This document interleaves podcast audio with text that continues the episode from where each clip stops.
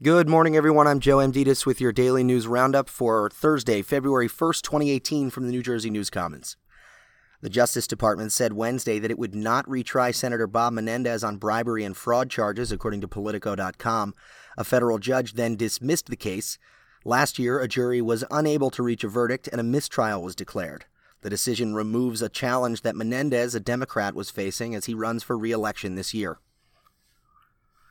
Christine Todd Whitman, a Republican who was the first female governor of New Jersey, will co chair the National Task Force on Rule of Law and Democracy, according to NJ Spotlight.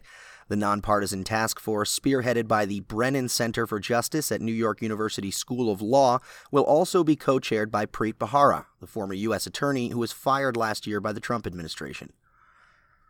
Passengers on a Russian flight to Cuba unexpectedly found themselves in Atlantic City when their plane became low on fuel and was diverted to New Jersey, according to the press of Atlantic City. The 294 passengers and 14 crew members spent more than 15 hours in New Jersey after a leak was found in the fuel tank while they waited for a replacement jet. Bayonne has reached a settlement in federal lawsuit brought by the nonprofit Bayonne Muslims, which had been asking for two and a half years to build a community center on the east side of the city, according to NJ.com. Under the settlement, the Muslim group will be permitted to open its community center after a public meeting is held on the matter within 30 days of the settlement being struck.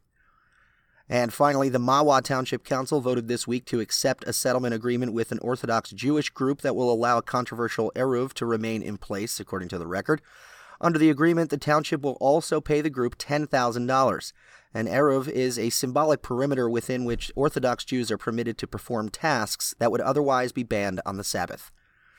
And on the weather today, you can expect some scattered showers with high temperatures near the upper 40s. For the Center for Cooperative Media, I'm Joe Amditis.